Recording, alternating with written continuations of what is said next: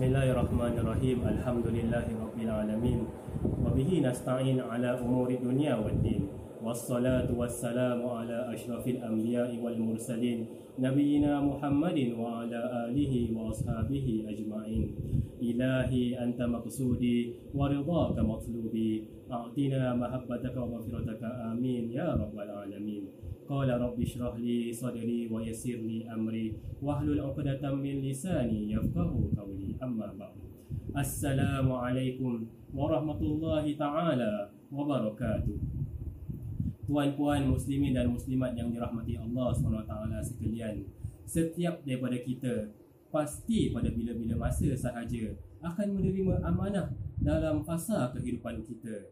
Namun persoalannya ialah sikap kita apabila kita dititipkan Allah SWT apabila kita menerima amanah tadi ada sebahagian daripada kita akan menjaganya dan melakukan amanah tadi sesempurna mungkin namun sebahagian daripada kita pula akan mengambil sikap sambil lewa dan leka akan amanah yang diterimanya.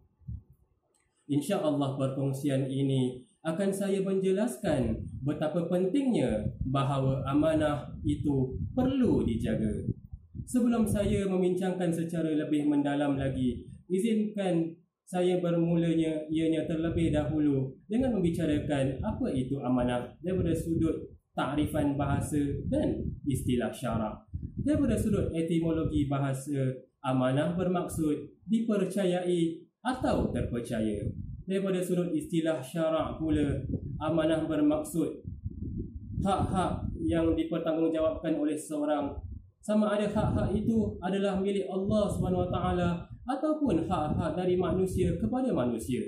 Sama ada dalam berbentuk menjaga harta benda, menjaga perkataan sesama kita, menjaga pekerjaan ataupun mendengar luahan hati seseorang dan tidak memecahkan luahan hati seseorang itu atau berkongsikannya dengan orang lain. Mari sama-sama kita merenungkan firman Allah SWT di dalam surah Al-Ahzab ayat 72. Dalam kita menjiwai lagi makna apa itu erti menjaga amanah.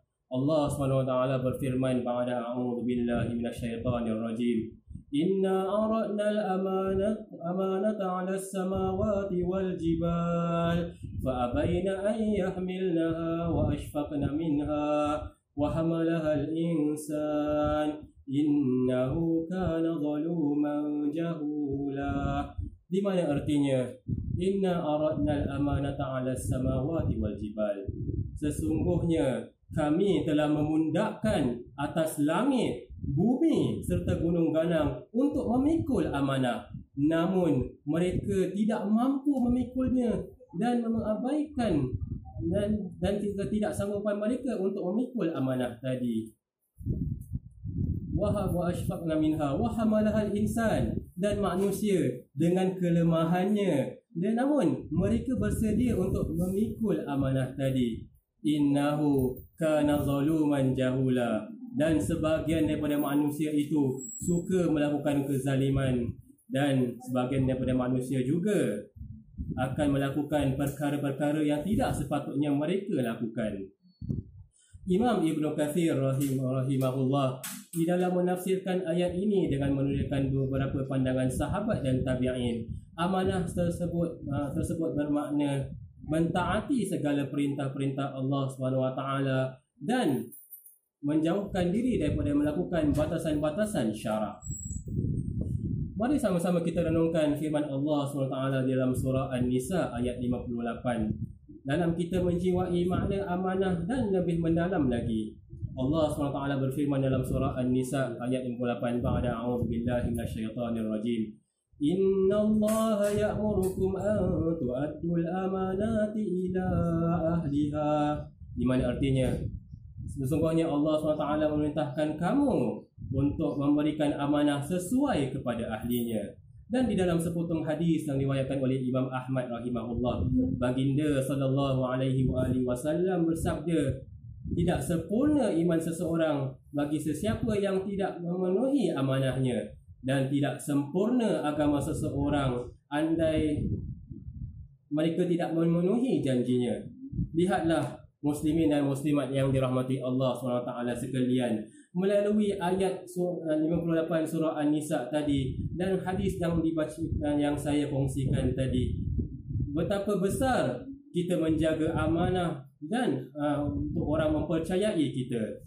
Di mana apabila kita kita kita tidak melakukan amanah itu sebaiknya ataupun kita mengkhianatinya konsekuensinya ialah kita akan menerima ataupun kita akan dicap oleh Allah SWT sebagai antara ciri-ciri munafik. Ini mengingatkan saya kepada sepotong hadis di mana an Abi Hurairah radhiyallahu anhu anna Rasulullah sallallahu alaihi wasallam qala ayatun nifaqi thalas idza haddatha kadhaba wa idza wa'ada ahlafa wa idza tumina khana. Hadis rawahu hadis muttafaqun alaih. Di mana artinya hadis yang diwayatkan oleh oleh Abu Hurairah radhiyallahu anhu bahawasanya Rasulullah sallallahu alaihi wasallam bersabda ciri-ciri munafik itu ada ada tiga. Sekiranya dia berbicara dia akan berbohong dan sekiranya ia berjanji ia akan mengkiri dan sekiranya ia diberi amanah ia akan khianati. Na'udzubillah min zalik. Hadis riwayat oleh Imam Bukhari dan Muslim. Marilah marilah sekalian muslimin dan muslimat yang rahmati Allah sekalian kita menjaga amanah itu sebaiknya. Kerana apabila kita mengkhianati amanah itu seseorang tidak akan lagi mempercayai kita. Dan apabila kita menjaga amanah itu ia seolah-olah kita menjaga diri kita atas kepercayaan orang ke atas kita apabila kita tidak melakukan amanah itu sebaiknya ataupun kita memungkiri amanah itu seseorang tidak akan lagi mempercayai kita dan sepanjang hayat kita itulah sehinggakan kita bertaubat nasuha dan meminta pengampunan dan maghfirah daripada Allah Subhanahu wa taala. Namun persoalan yang sekarang ini ialah bagaimanakah seseorang itu layak diberi amanah? Syekh Abdul Muhsin Al-Abbad hafizahullah. Dalam uh, dalam masalah ini beliau menerangkan bahawa ciri-ciri seseorang itu untuk menerima ataupun berhak dipertanggungjawabkan adalah dua.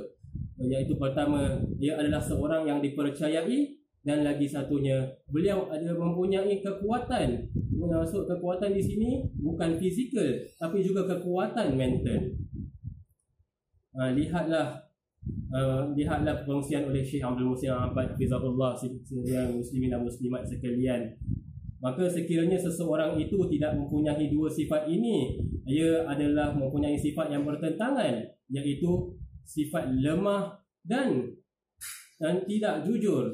Dan lebih buruk lagi sifat um, sifat hianat atas amanah Para ulama rahimahullah dalam membicarakan tentang dua sifat mazmumah ini, mereka menerang mereka menjelaskan dan menerangkan bahawa selebih baiknya seseorang yang mempunyai dua sifat mazmumah tadi langsung tidak diberi um, sebarang apa juga amanah ke atas mereka. Dan wajib ke atas kita apabila kita mengetahui seseorang yang mempunyai dua ataupun salah satu daripada sifat mazmumah tadi agar kita tidak memberikan sembarang amanah ataupun pekerjaan terhadap golongan ini. Dengan perkongsian ini sekian muslimin dan muslimat uh, rahimakumullah sekalian. Saya mengharap uh, saya mengharapkan dan sama-samalah kita berdoa agar Allah SWT memberi kita istiqamah dan menyemai uh, dalam kita melakukan ataupun kita melaksanakan sikap amanah ini. Semoga Allah SWT menjaga kita semua dan dari sifat-sifat mazmumah seperti khianat, berdusta, memungkiri janji dan sikap lemah. Semoga dengan perkongsian ini Allah Ta'ala merahmati kita semua. Amin. Ya Rabbal Alamin. Aku luka wali haza wa astagfirullah al-azim wa li walakum. Setiap yang buruk datang daripada saya. Yang terbaik semuanya datang daripada Allah SWT. Wa Taala. wal asri innal insana lafi khusrin illal ladzina amanu wa amilus solihat wa tawasaw bil haqqi wa tawasaw bis sabr wassalamu alaikum warahmatullahi taala wabarakatuh